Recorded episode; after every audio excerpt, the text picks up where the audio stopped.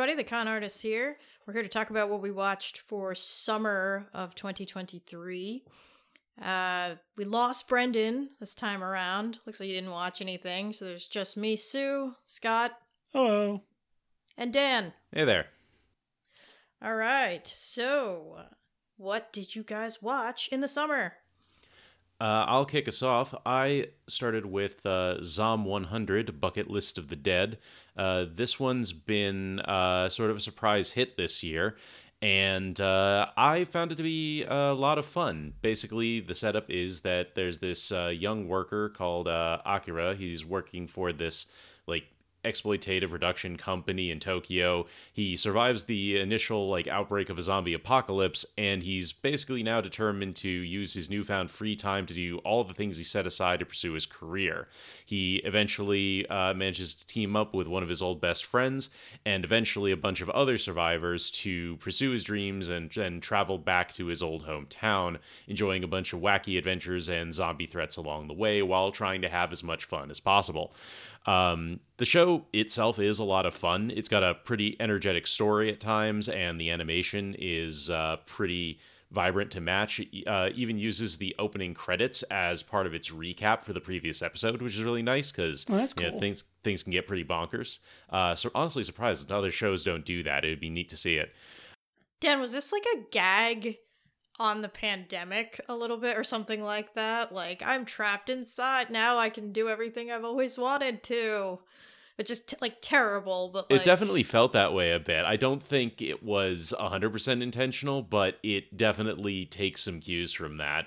Um, but like basically this guy goes from being like just utterly downtrodden, like a zombie himself, barely getting by to like finally having all the free time he could want, but it's during a zombie apocalypse. So there's, you know, the the the tension and wackiness of that as he like goes out, he like gets himself like a really nice motorcycle, goes out and like is like getting all of the like food and drinks that he wants or uh getting to um like set up this little survival encampment on a rooftop and like play games and listen to music before the power goes out. It's just he his positivity is pretty infectious and even when he's being an absolute dope, it's a it's a lot of fun to watch. Um it's also a much more vibrant zombie apocalypse than you're probably used to. Like even the zombies themselves are like leaking these like bright neon colored fluids.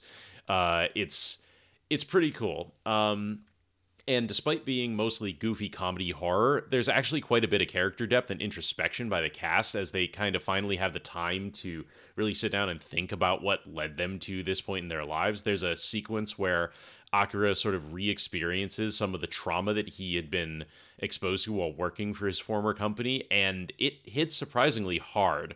Um, so it's got a lot more going to it than just wacky zombie fun time antics, though it is absolutely mostly that.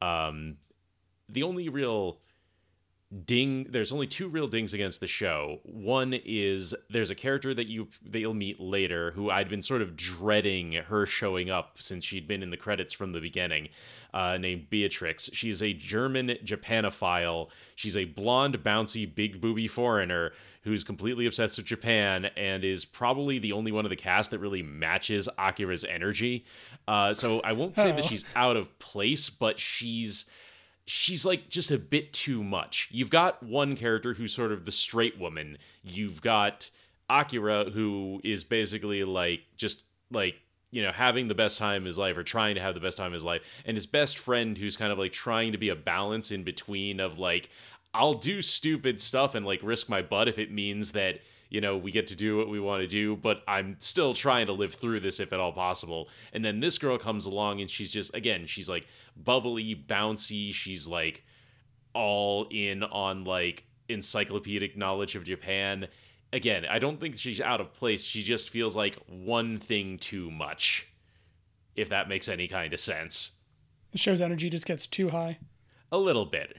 Like i don't know um Dan, real quick, do the zombies ever actually pose a threat, or are they just like there in the background? Oh no, they are a constant threat. Like there are stretches where, you know, you won't run into them for a while, but like they're always there and early on quite a lot of people die.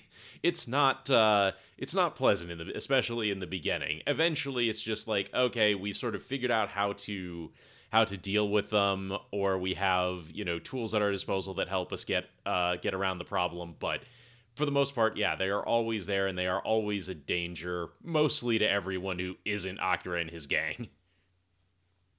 Wow, interesting. Like everyone else is basically living through an actual zombie apocalypse, and they're living through like the the sunshine, happy, fun time zombie apocalypse. It's a they're, they're living in two very different worlds.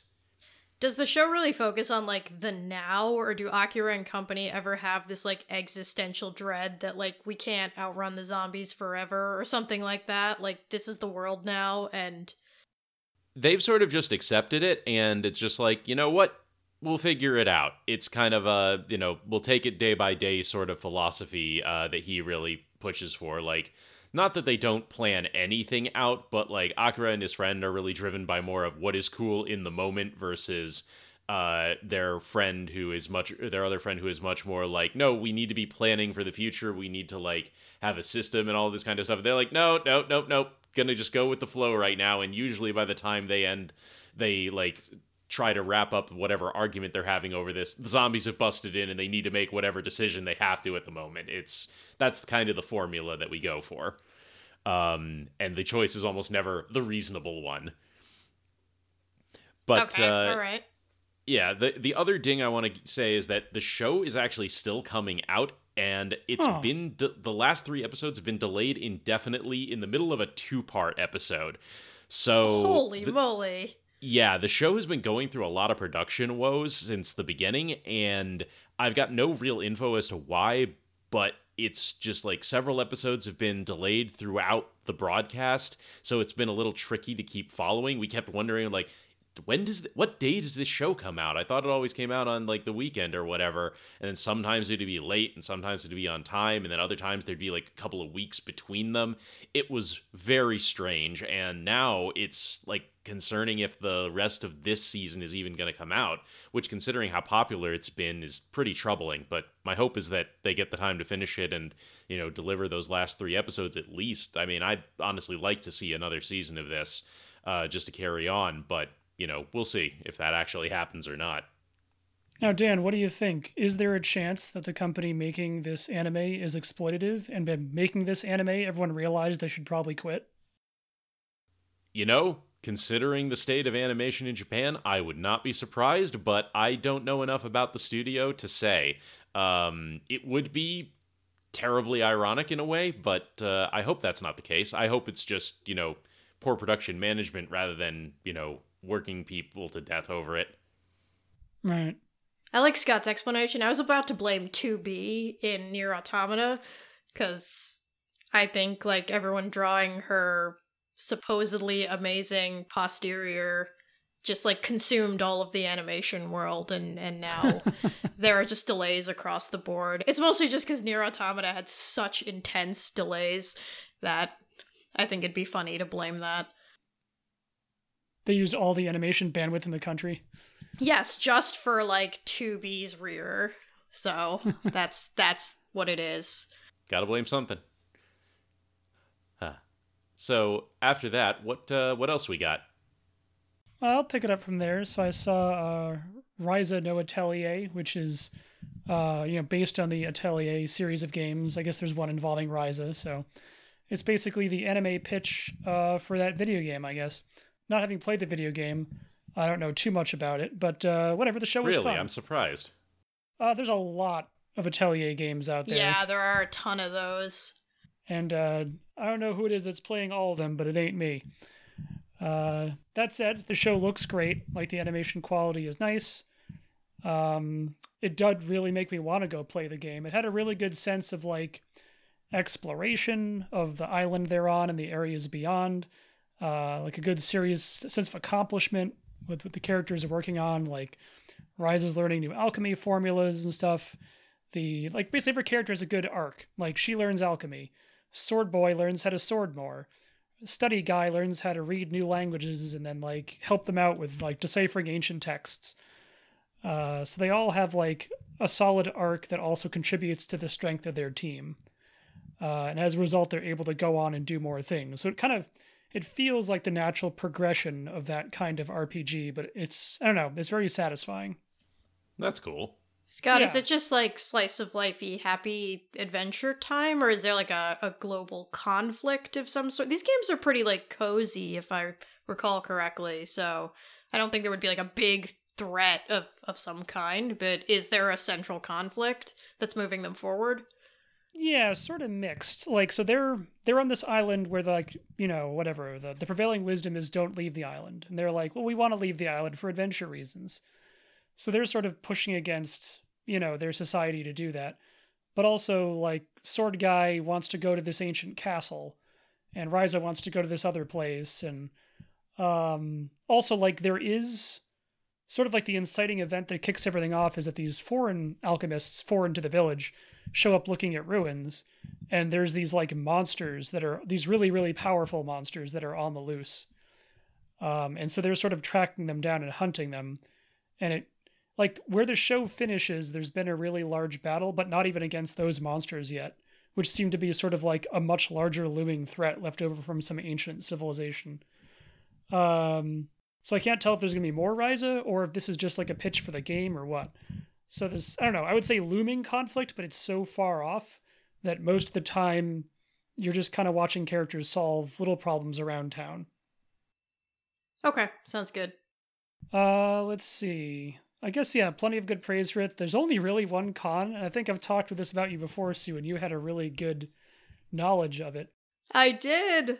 Yeah, the show is in general very wholesome. There's not a lot of like fan service or anything going on, except that the camera always seems to want to focus on Ryza's thighs, like just all the time.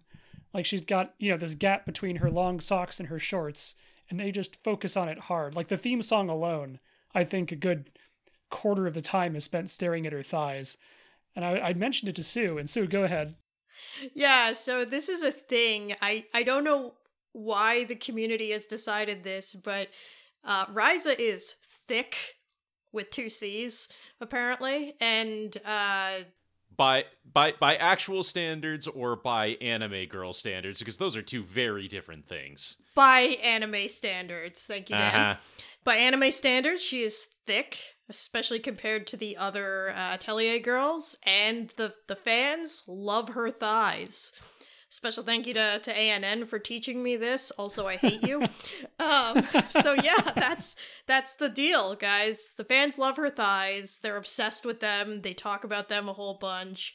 Ryza is is a very popular for this reason. So I the show clearly knew and gave the audience what they wanted. Yeah, I think I'd been unaware of. Once you said it, I was like, all right, that does it does explain the weird, weird amount of focus on her thighs. Like she'll be talking and the camera's like, oh no, I'm down here. We know what you weirdos are about.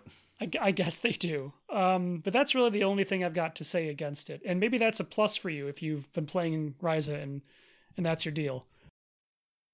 Dan, I also now want a crazed video of you in a lab coat with one of those metal pointers being like, This isn't thick. You understand, kids? This Just- isn't thick. This is actually thick. Like I want I want the Dan thick chart. Just just bust out the calipers. yes. I want I want the Dan thick assessment. Like I, I'm in what's for what's this. the uh, what's the thigh version of phrenology? wow, there we go. Phonology, Ah. Rhizology. Rhizology. We've got to name it on its on its founding person. Yeah, yeah, so h- hilarious piece of trivia for the audience. definitely. All right, that's all I had for Ryza. So you you recommend Scott? I do recommend Ryza. It was a fun time. Uh, even not having played the game, it was like you didn't need to have played the game to know what was going on. They did a good job. All right, nice. All right, I will take over with uh Yohane the Parhelion, Sunshine in the Mirror. No, wait, it's full full stop. You made that up. What's the real I- title? yeah. yeah, like seriously, guys.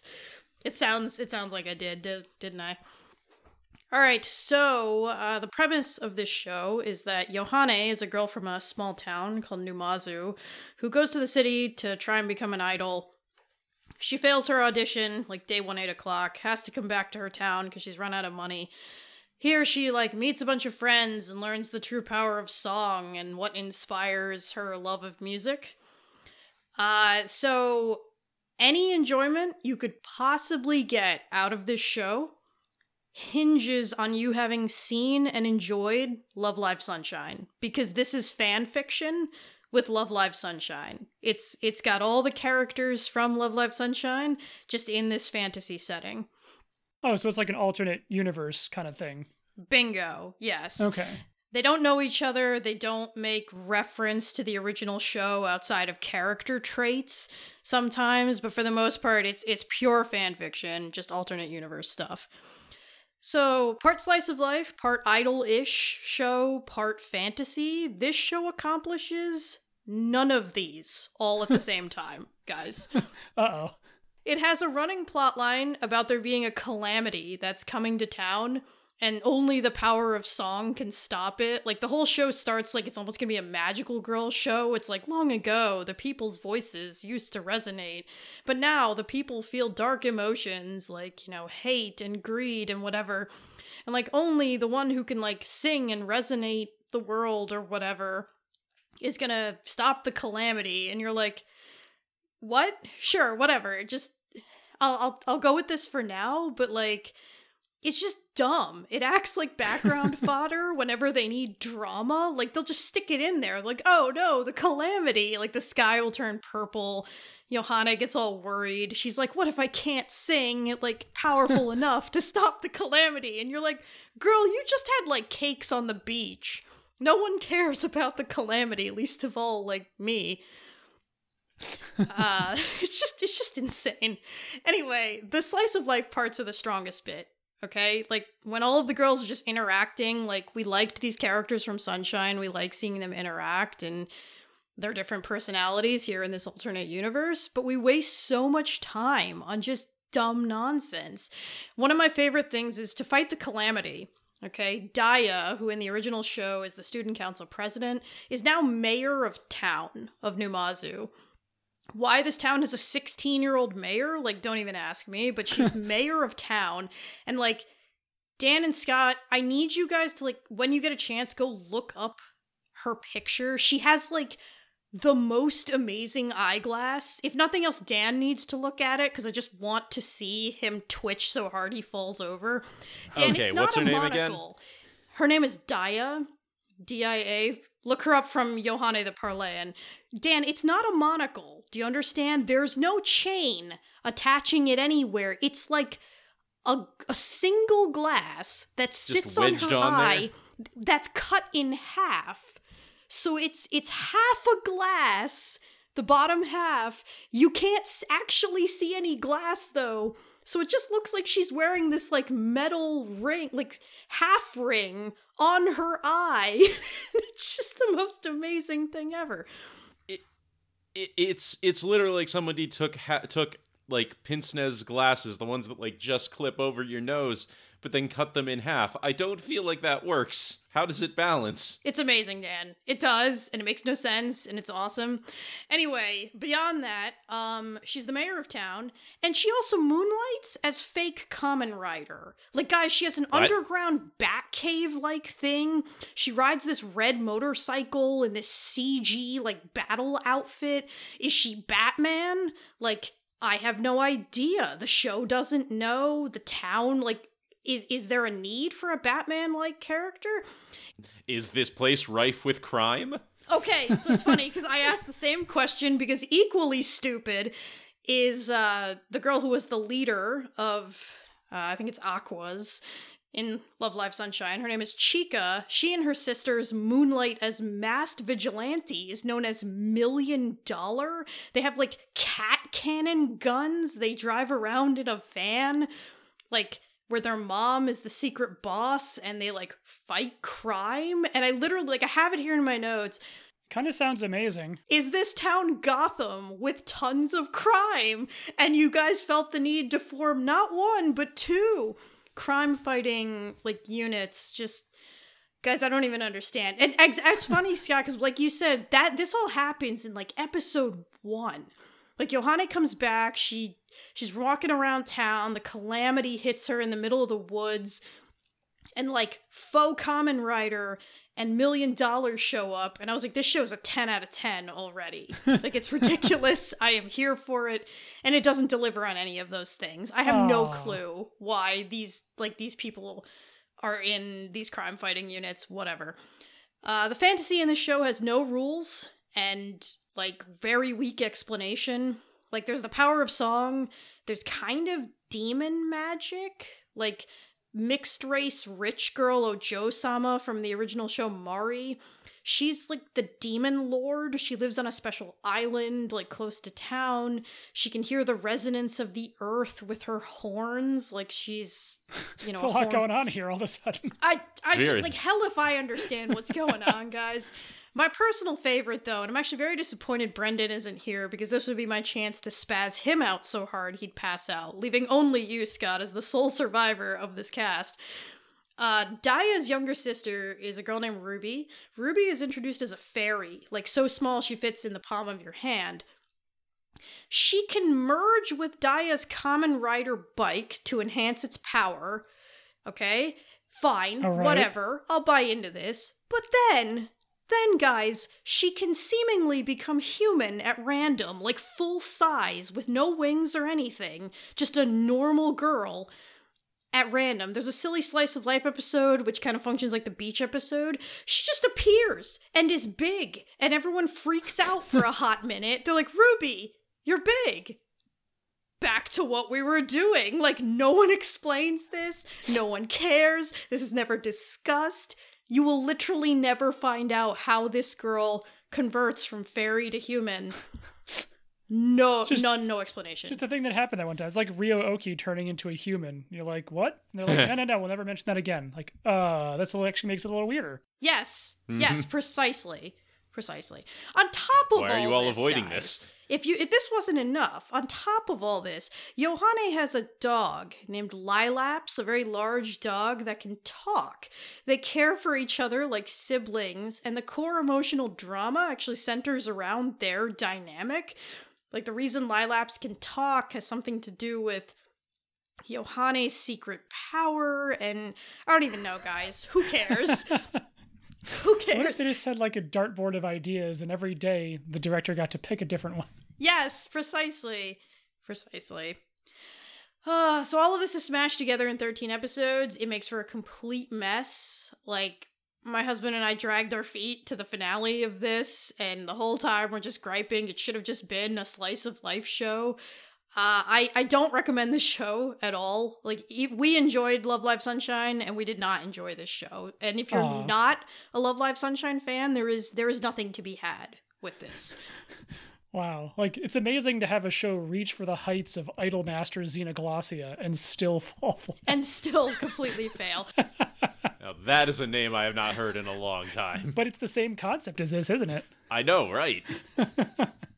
The only thing I want to give massive props to is the opener. Guys, this opener goes so hard. Let me just tell you, this Oh, song alright. is like pushing it, okay? And it wants to be like a dark, introspective, magical girl, and the show is not that. It's just great.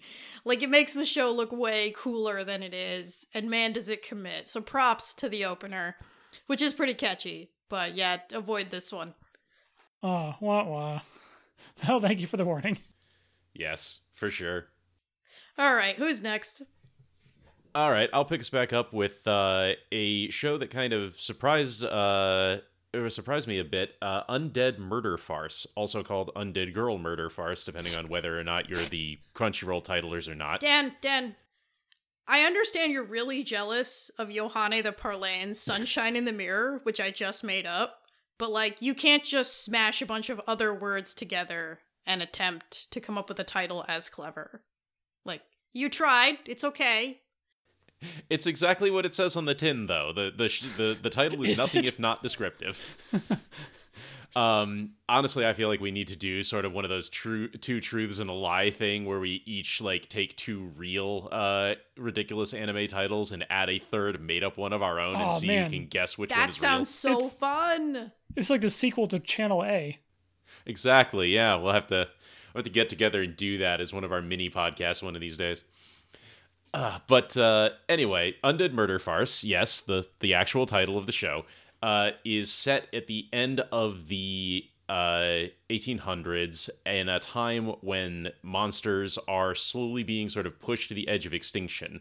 Uh, we open up Japan, where like oni, yokai, all of those kinds of creatures have essentially been eliminated, um, and you know very few of them still exist as like sideshow uh, attractions or like living on the periphery of society and we follow this half Oni man named Suguru who gets uh, roped into the uh, shenanigans of an immortal named Aya Rindo and her maid Shizuku.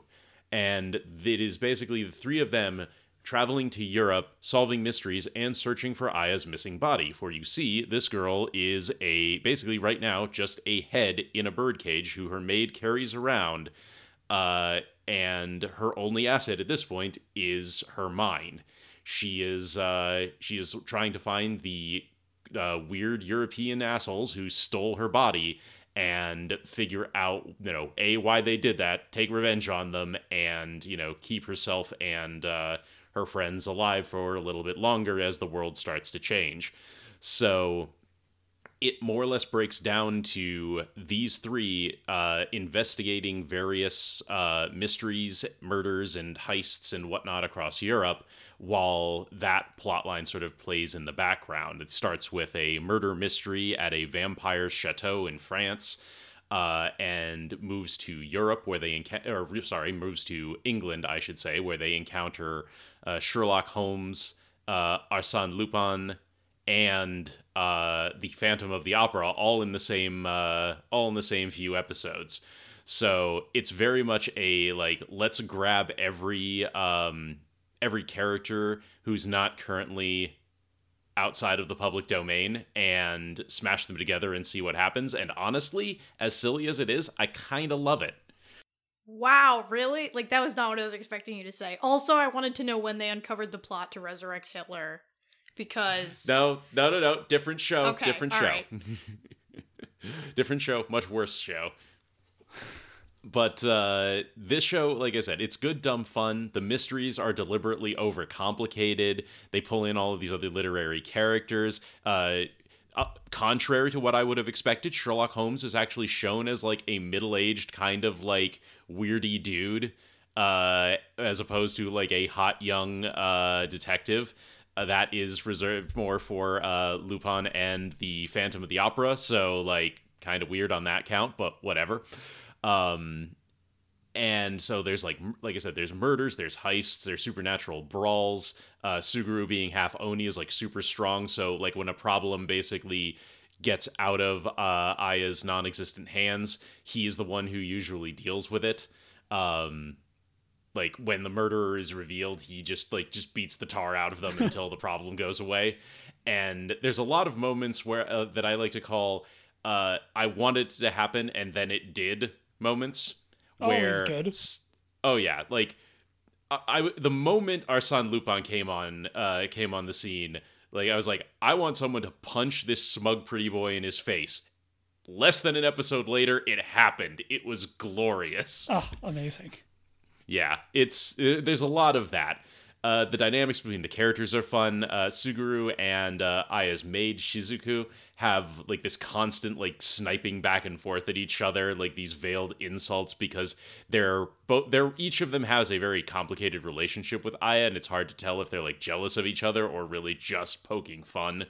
Um, and all in all, it's actually quite uh, enjoyable. At least I found it that way. That having been said, the show is a bit janky. The uh, quality of the animation and the writing sort of fluctuates quite a bit, and I find that the the third part of it, the last mystery that we're involved in, at least in this season, kind of falls flat by comparison to the earlier ones. It takes a long time to get there. It's like even by the standards of the show's other overcomplicated mysteries. This one's a bit much, and it doesn't it guess it doesn't feel like there's ever a lot of progress being made towards the main goal of like finding this girl's body. All right, so actually, I was going Um, to ask there: Are they solving mysteries because they need money or like solving mysteries, or is it sort of like in the process of getting to the body? Whoops, we're embroiled in a mystery. Better solve it. A little bit of both, but it's mainly because she's a detective and can't leave well enough alone. Ah, okay. Um, but they also track, you know, they also find out that, oh, some of the people involved in this mystery or the people that kind of like set the ball in motion to allow this uh, this crime to unfold were connected to we believe were connected to the people who stole her body. So that's sort of the the ongoing motivation of why they keep going after these particular mysteries. That having been said like the paths their paths cross but only briefly and it really doesn't it really feels like they're taking a very uh lackadaisical approach to the whole thing.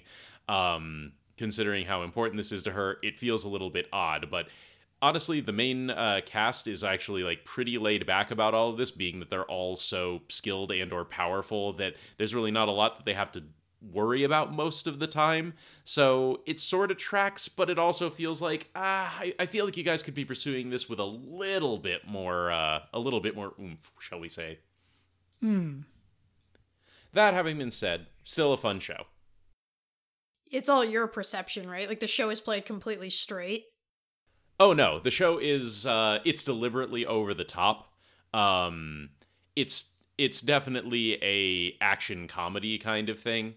Uh the uh Tsugaru for example, like he will regularly punctuate his like chats with other characters or even his fights with like like uh, basically Rakugo performance if anyone remembers that stuff Oh wow. Okay. the one man show kind of thing. He'll like perform little bits from this because he's like, you know, he thinks of himself as a bit of a comedian. And he's genuinely got some good comic timing here and there. It's just that it's so disconnected because these are a bunch of Europeans he's kicking the crap out of while reciting what to them is really obscure Japanese like one man stand up bits, but it's still kind of fun to watch, if only for, you know, a bunch of smug jerks to get taken down by this guy whose really only skill is being really tough and strong. Like I said though, all in all, fun show. It it's not going to be for everyone and it's a bit messy at times, but I had fun with it. Hope that they get another season to see if they can actually conclude this. Sounds good. So, anyone got anything else more ridiculous than that to top it? You know, Dan, I don't know if it's more ridiculous, but I'll take the challenge. Uh, I watched uh, Reborn as a Vending Machine. I now wander the dungeon. I feel like you've uh I feel like you won that pretty handily, man. I don't know. We'll see. Scott, before you go into it really quick, I need Yeah. I need you to know that when uh so this manga I think has been out for a, a while and I had seen it once on on ANN and you know there's so much isekai. And I remember showing this to my husband and and he was like we have hit rock bottom. Like reincarnated as a vending reached. machine. We have hit the bottom baby. So I'm very intrigued to hear what you have to say about this show Okay, well, now before I get into the details, I want to note that this season in particular had a very high number of isekai in it, and all of them were worse than this one. oh man the I'm bottom, ready The bottom fell out of this barrel. Uh, let me put it that way. But all right, so honestly, I did like this show. They took a really, really stupid concept and just knocked it out of the park. Uh, so it just goes to show how important good writers are to a show. Uh, honestly, I think a big part of it is that they did give the vending machine guy serious limitations that make his adventures a lot more interesting. Like, Besides being a vending machine who I assume cannot move. exactly, he cannot move. He can only speak using like five or six phrases that the vending machine would have said were it sitting in Japan. Oh my gosh, yes. He can say like insert more coins or you might win a free item. And like he only has six phrases. Uh like he does get to unlock new abilities, some of which are sort of fantasy themed, but no, he's never able to like walk or move on his own. Uh or speak or any of those things. And those are serious limitations to work around. Uh, For real. and like they do a good job of doing it. It's like other isekais take notice. Limitations make it more interesting. Scott, is that the whole show? Like, they don't suddenly get a magic spell that lets him talk? Uh, no, I think by the end he has like a camera he can take pictures with, like a security camera. Uh, and then he can display the pictures or something, but like it never gets to the point where he's able to to like form his own words. Wow. Okay. And I think also by the end he has like limited telekinesis or something, but he still can't talk to anybody or move himself with it. Does he have unlimited items in himself? Kind of like it's this thing where like he has to spend currency that are converted into points for both abilities and restocks, but you know, he can make a tidy profit assuming he can actually sell stuff. So yeah, effectively he can generate unlimited items as far as the show is concerned. Uh what else is there? Like the setting and the characters, I would say they're not amazing, but they're just fleshed out enough to keep you interested. Like there's other guilds and there's people, there's a town they're in that has its own goals and stuff like that. So he's kind of involved with those. Uh, and they use a lot of like he eventually or pretty early on gains the ability to turn into different vending machines, and they really use that to a variety, like a, a really good effect. He'll be like, "Oh, I'm, I'm a candy vending machine. I sell like cheap clothing or whatever. I'm a dry ice vending machine, which which comes in handy in a few circumstances when they're fighting different monsters. Uh, when he ranks up, I'm like, what are they gonna do for rank up in a show like this? Like you know, so increase his his base skill. He's like, all right, now I can work like any other coin operated item similar to a vending machine, uh, like a car wash or a gasoline pump. Oh, that's hilarious they really get the points for cleverness in this one. And also, he's like, I've done my research. There's this vending machine deployed in like 1964 or something that's made out of cardboard for use in this specific circumstance, so I can turn into cardboard. Which t- comes in useful like twice. Wait, describe how his powers like help fight monsters. Like, how do you fight monsters with like a gumball or like a gotcha toy? Does he like fire them out at extreme speed? He eventually learns how to do that, but most like like he's not like killing anyone by hitting them with a gumball. It's more like he gets Mentos and then gives everyone two liter bottles of soda. Oh my gosh. and then like they blind temporarily blind to some giant frog monster while they're trying to escape from it. Like they don't beat it with it. They just like drive it off long enough to get real reinforcements. Uh, or like the dry ice, they fill a hole and there's like this giant flaming skeleton down there that they've trapped in the hole. Uh, but then all the carbon dioxide from the dry ice puts out the fire and they're able to fight it effectively. And they're like, great, let's jump down there to finish it off. And he's like, oh no, oh no, there's only carbon dioxide down there. How do I warn them? My plan is backfiring. Oh no. So like they do they do use things to clever effect, which I appreciated. Um honestly, because the, the only real con, and of course, of course, it would have to happen, right? Is that the various girls in the show seem to be falling in love with the vending oh machine? Oh my gosh, no! Like, there's even there's even a tsundere, and it was like, come on, come on, come on! It's a box. It's a box that can say six things and can't move. What is going on? oh my gosh, that just like adds to the amazing absurdity of it all and of course the english translation like i don't know what the word they're using in is japanese but like the name they give him is Boxxo. So like you know oh Boxxo i'm so glad you're back. And i'm like i cannot i can't right now with you. That's so good. Right. So honestly recommend like pretty recommended. Like best isekai of the season because boy the other ones were awful. But still still a fun show that i enjoyed I can't even believe this is coming. where we went. Like, I was expecting you to be like, Su, prepare yourself for the dumbest show ever.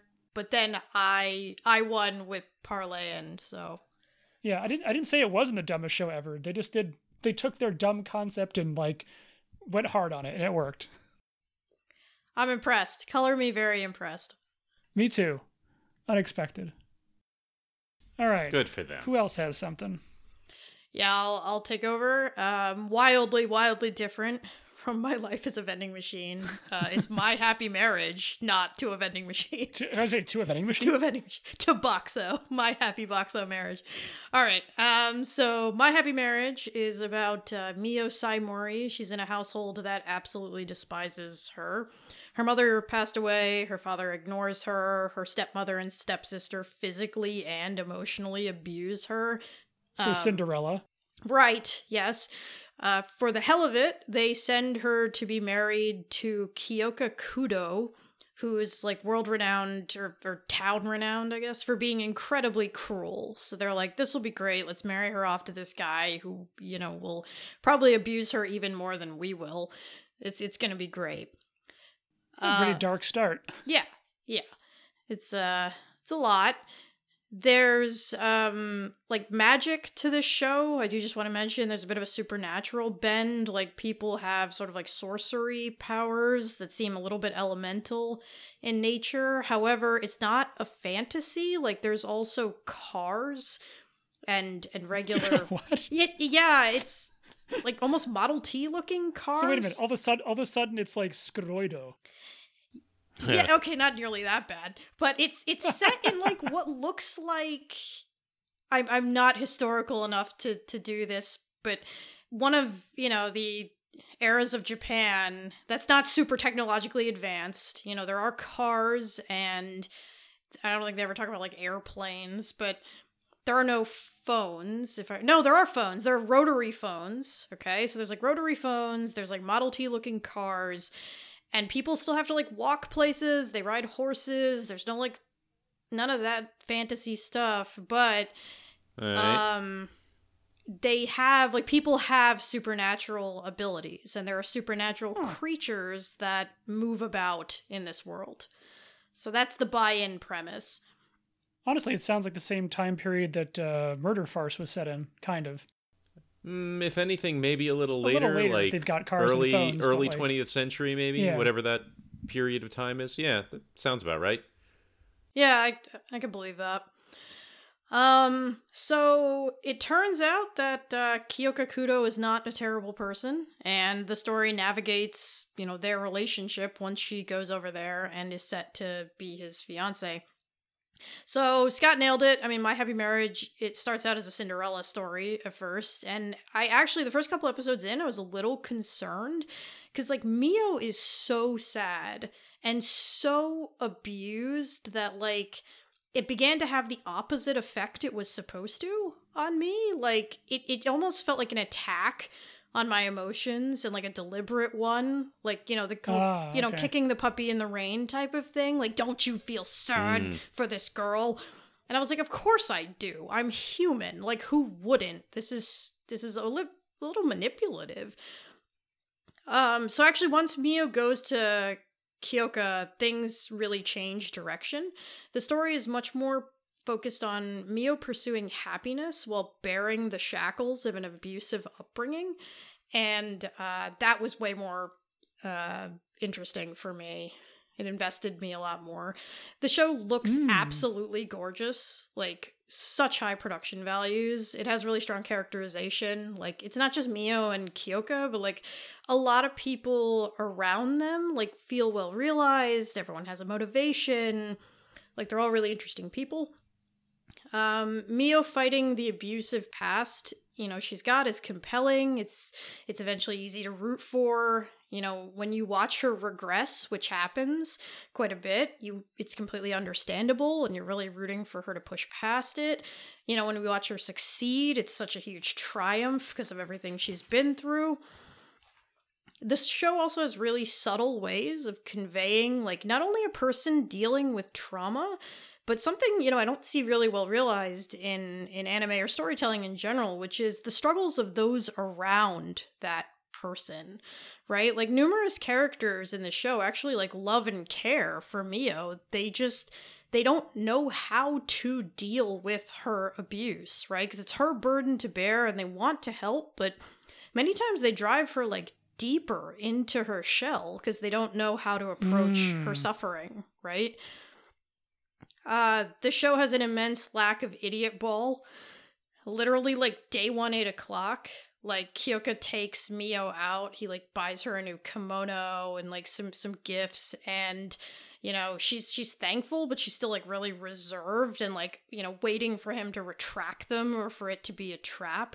And he just like gets it. He figures out that she's come from an abusive household. Like he has someone go do some digging and figures it out and then literally just out loud he's sitting at work and he's like kindness alone like me having these nice gestures like that's not going to fix it this is something like deep and internal she has to deal with now does he always like do the right thing no but he realizes this very very fast Oh wow, all right. yeah it's, That's it's impressive. though. Yeah. yeah very hmm. impressive Good on him. So, you know, people understand each other, they make intelligent decisions, or at the very least, they make very believable decisions, like based on the motivations they're given. Um, on the downside, the, the pacing is a little odd. Like, the show puts Mio in danger and only to rapidly pull her out of it. And, like, don't get me wrong, like, there's one sequence where um, her mother and stepsister discover, sorry, her stepmother and stepsister discover that, like, Kyoka's actually making her happy. And so they kidnap her, drug her, and like tie her up in the shed and then just start like beating her. It's like What? very difficult to watch. What investment do they have in making this girl's life miserable? Are they like They love it. are they're not going to get like an inheritance out of it or something? It's just they they're just jerks. They're just jer- so the stepsister is so spoiled that she's convinced she can have whatever she wants. So she's like, I'm gonna beat my my stepsister into declaring her marriage null and void because for some reason like she needs that to be stated out loud. So she like beats mio and is just like declare your marriage null so that i can go propose to kyoka. So that's what she's getting out of it. The stepmother just absolutely hates this girl because she's not she's Man. not hers. She's just like you're the worst and like everyone like thinks you're so like gentle and sweet and i hate you so you know get rid of this girl. It's it's really just it's very difficult to watch. It's really a lot. And like i'm not saying oh man like drag that out longer. You know that that sequence like needed to end quick and it does. Like you know kyoka gets there he, he saves her and you're like oh okay but like other things like she's I, this is gonna get a little spoilery. Apologies so skip this part if you if you don't want to be spoiled. It turns out that she is from a a like long line of very rare magic users and she has this ability called dream like magic. She's the dream maiden. So basically persona 5 style she she has the ability to go into people's dreams and then like manipulate them while they're sleeping and everyone wants this power and Mm, all right, that's Like, a pretty good one. everyone's trying to get a hold of her, like control her, and I think on the back end, like ultimately get her to you know to procreate for them. Um, it it just it so so at one point she gets taken by the house that like actually her family like they just take her back from Kyoka and they're like you don't deserve her. Like we need to reawaken her powers and like she needs to stay in our house because she's like our family. And i thought this would drag pretty far like it's a big deal that they finally find her and retrieve her. And like the drama of it is over in like an episode or so. Like she just puts her foot Hmm. down. I was impressed that she's like you know mild meek mio is just like no like i really want to be with you know kudo and I love him and like let me out of here. And interestingly like it's a weird dynamic because it's her family. So they're like you know what? At the end of the day like we love you too and we want you to be happy and like our purpose was to keep you here and and grow your powers like basically have you procreate for us but okay i mean we also want what makes you happy so we'll we'll give you back to the kudo household. And i was like this basically had no drama to it right? Like she gets taken in you think she's like gonna be caged up and and really have to like figure a way out or kudo's gonna have to save her and like that's not how it goes she's just let out and you're like okay i mean that only took an episode Really sort of deflated that situation. right or like huh? the very end is like kyoka like he gets injured at work and then he's like you know dying in his dreams and she finally uses her dream maiden powers and i was like this this feels like it should be a late late game play Yeah, really. That feels like the end of the show. right, Right. and then like no she just does it at the end and then and then she's like okay let's like go back to reality now and i was like okay so it's like the pacing is very odd. Is really where I'm going. Uh, it's it's a lot crammed into those 13 episodes. And again, like not like I wanted to see her suffer a ton, but it just feels like tension, break tension, tension, break tension. So it's a little jarring. Um, you know, it's it's odd. To tell you the truth, guys, I really could have done without the supernatural anything.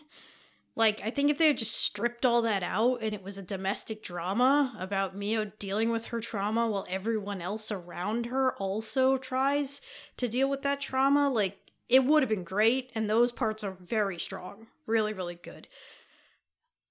Um, the show ends in a way where, honestly, guys, it could just be done. Like, in theory, you could just be like, pretend they walk off and everything's happily ever after. Uh, it wouldn't be very satisfying. I can say that because, like I said, it's been like tension up, tension down, tension up, tension down. Uh, there's there's clearly more story. It's getting a second season. I just I hope it puts Mio's growth like in the forefront and and has a little bit more to say, like draws the tension out a little more. I would definitely watch more of it, but I think watching it as it is can sometimes be a little unsatisfying. But overall, I do recommend it. I liked it. So, you know, take that as you will. Okay, so in the end, you did enjoy it. I did enjoy it. Yeah, I liked it. It's just, it's got some some quirk to it. Yeah, clearly. Oh, all right. Mixed bag, but at least it looks Yeah. nice. Yeah. It. Oh, Yeah. damn! It does look very nice. Cool. Speaking of looking nice, uh, I continued with uh, Jujutsu Kaisen season two after catching up on the original series and the movie a little late to the game. And uh, it, if you are a fan of this show, it keeps on going strong. Um, it is a little bit odd in some ways because the first uh, several episodes are part of what's called the Hidden Inventory arc, which is a prequel to both the original series and the movie, which itself is a prequel to the series. So it can feel a little bit jarring jumping straight into that, but it's honestly a good thing because it follows the sorcerers uh, Gojo and uh, Geto during their time as students at this uh, you know high school for sorcerers and they're tasked to protect this young woman who's tied to the ancient master of their school. There's a bunch of different uh, factions out for her. It's all sorts of messy, uh, and it dives deep into like basically the politics and rivalries of this sort of world of people who are, at least all in theory, supposed to be trying to protect the regular humans of the world from these cursed spirits and all of those kinds of things. Uh, the action is brutal, just like it was in the first uh, season, and it also gives a ton of insight into who these characters are, how they came to these sort of opposing viewpoints as to what the role of these uh, sorcerers and curse users are versus uh, the regular people in the world. Um, and so, while it can be a little bit confusing to start out with, I do recommend uh, watching the original series first, then the movie, then this. Like, watch it in the order it came out, and it will make sense. Um, there's a lot of names and organizations that get tossed around, but they're not really important to remember. It's really a character study for these first, like, I think six episodes. Uh, and then after those six episodes, we sort of wrap up the prequel and catch back up to the current timeline, which is called the Shibuya incident or the Shibuya arc, which is something that fans have been looking forward to for quite a while, uh, where the villains of the first season regroup and try to set a trap for these sorcerers on Halloween night. So, very appropriate timing when that's being released. And nice. it, uh, yeah, while it focuses mainly on Gojo, who's sort of like the the most powerful special boy in the universe, um, it also cuts back to our other characters, including like our audience POV character, um, Yuji and his friends, the like current generation of students, and how they're trying to deal with this whole incident. Uh, it's still coming out. It's a bridge season, so it's coming in through uh, the fall cour as well. But all in all, like some solid action, some like really shocking and uh, high tension moments. It's the way it treats characters who are unbelievably powerful. But again, like Scott pointed out earlier, limitations make things interesting.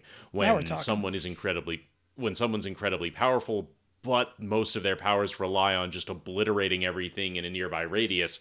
How do you deal with that when you're suddenly in a crowded uh, subway station, for example? Uh, or when the enemies have absolutely no compunctions about killing people, how do you how do you handle the situation to keep it from escalating, but also not play into the traps or the like engagements that they're trying to set up. So there's a lot of thinking back and forth. Everyone's trying to outplay each other, uh, all happening in a very compressed period of time. Again, high action, high tension, uh, pretty brutal at times. Really solid show all around. Like, just not enough I can say about how good the show is overall. This is a really big deal right now. Yeah, Dan, like, I think um, Jujutsu Mhm. Kaisen Zero, right? That's the movie? One of the movies. Like, Yep, it that was the one. broke all sorts of records, if I remember reading right. Like, it was Mhm. a really big deal. Yeah. And that's sort of, like I said, in between the events of the first six episodes of this season and the uh, current timeline that started in season one. So, like I said, the, the timeline of how things were released and where they fall within the story is a little bit janky, but it's not that hard to catch up with if you're uh, if you're getting into it. Um, you know, all in all, really funny.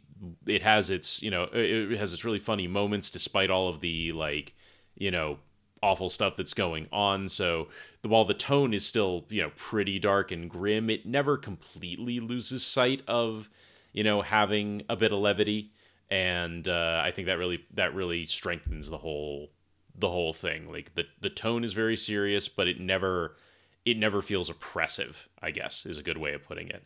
Uh, and the action is again just really solid all around. You're going into this for like supernatural action series. That is what it delivers on a hundred percent. So yeah, uh, really excited to see how it goes, how it turns out, and um, you know where the future is for the series after this, because it's sort of like it's it's challenging right now to know where the end goal for everyone is because everyone's just fighting so hard to survive the current situation but it'll be really interesting to see where it all goes especially with the sort of emotional stakes that have been set up for some of the main characters through the most recent arcs so yeah really excited to see where this one wraps up this series or this season Nice. All right. It was a very solid pitch. yeah I feel bad, like, moving from that to, to my last one, but I'll take over with um, the, the second half of Aoi no Orchestra. So somehow this show, guys, survived a double cour with its non-existent budget. Yeah. Uh oh. Stretching that one dollar pretty thin. Yes, indeed. Um so the over the top drama, I mean, it, it continues to have some solid moments. Like lead character Hajime and his rival Saeki, they they really have to grapple to come to terms with their feelings uh towards their father. Major major spoilers here in case uh anyone's very invested. They are stepbrothers. Or sorry, half brothers. They're half brothers. It turns out that they're like Haji, Hajime's father like went on tour at one point and totally had Saeki. And so they find out that they're half brothers. This is the big drama I was I was hinting at last time. Um and and they really need to come to terms with themselves as well as each other, like acknowledging each other for the first time. Um all of this is encased in their battle for the first chair violin in the orchestra concert club. Uh, there's there's just way too many one-off characters. Like the latter half of this show just wastes so much time introducing us to things like the third year string quintet or like a bunch of random other violinists in the club or like one whole episode is given to the president of the club who guys was like introduced in episode I don't even know, like six or seven of, of the first half of this show, like when he first joins the orchestra club, and like never ever mentioned again. She's part of the wind ensemble, okay? So she's like not even a violinist, she's part of the uh, like a different part of the orchestra. And guys, she gets her Uh-huh. whole like a whole episode to herself. I literally was like staring at the show. It doesn't even remind you who she is, by the way. It just like launches into her narrating the episode and I was like, "Who is this girl?" It took me half the episode to realize I was like, "Oh, I think this is the club president, like the girl in the wind ensemble." It just Wah, wah. What? that's that's not a good sign. no, no, it's not. You know, it really detracts overall from the characters like we know and like care about. And what it ends up doing is it crowds the runtime and forces a lot of growth for the characters we care about to happen off screen. Like we'll we'll have this dramatic moment, right?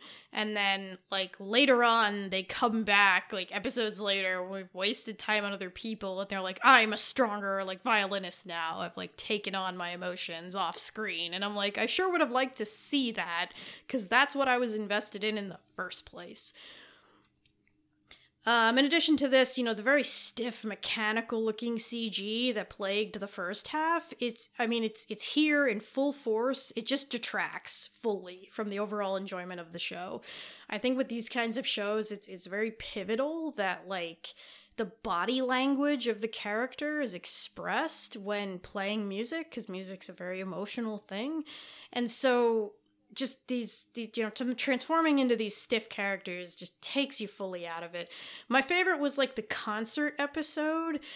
Guys it had zero budget which is soul crushing because it's like the last episode. Like what we're leading up to is these people like supposed to be your time to getting shine. through their emotions playing in the concert. And what happens is like there's one sequence where a couple of the characters like rotate out like they're playing in different sections. And they walk by each other they make a face and there's just subtitles on the bottom. It's like hey do your best. Break a leg. But like their mouths don't move. And i Oh, was like no. oh baby we have we have run the that bottom. dollar out. And we spent like the last 25 cents of it on Boxxo. So it's a, there's there's nothing to animate the mouths moving. Oh no. like it's just it's just gone guys. The budget it's so gone. To tell you the truth what's what's crazy is this show is somehow getting a second season. What? i don't understand. Like did they find another dollar somewhere? I guess so. I don't know if if the manga is secretly much better like if, if all these characters are really necessary to build like one cohesive overall drama that I could get invested in. But to tell you the truth, with the show as it is now, having watched both these cours, I don't recommend this. I, I think there's a lot of Mm. other music shows you can invest your time in and really get more bang for your buck. And this just isn't it. When the second season comes out, I think it'll be a toss up whether I give it a go. We'll see what else is in the season. But as it stands, I, I don't recommend this. If it sounded interesting or if you kind of like the characters, I know zilch about it, but I would say pursue the manga and see if it's better. It was fair enough. Sounds like a rough ride. yeah. I'm a little pissed. Uh, I struck shame. out bad. You guys like you guys rocked it this summer. I I struck out real bad. The fact that I got lucky with the Isekai vending machine show and you still struck out this bad, I think you just you're, you're having a bad luck season. I am having a very bad luck season. Seriously. You know what? At least I have a happy marriage, so it's fine. That's right. You have that one. My happy marriage. But yeah, it's oh, it was not good for me, guys. Aw. Well, hopefully this hopefully this next season will be better. Keep our fingers crossed. Sounds good. All right, guys. Well, this was fun. Uh, hopefully, you guys found some some shows to give a try, and you know some shows to avoid. Catch you next time. Bye. See ya. This is a podcast by the Con Artists. If you enjoyed this podcast, please subscribe to us on iTunes or your Android podcast app of choice. For more anime and game related content, please visit us online at theconartistsblog.com. Thanks for listening.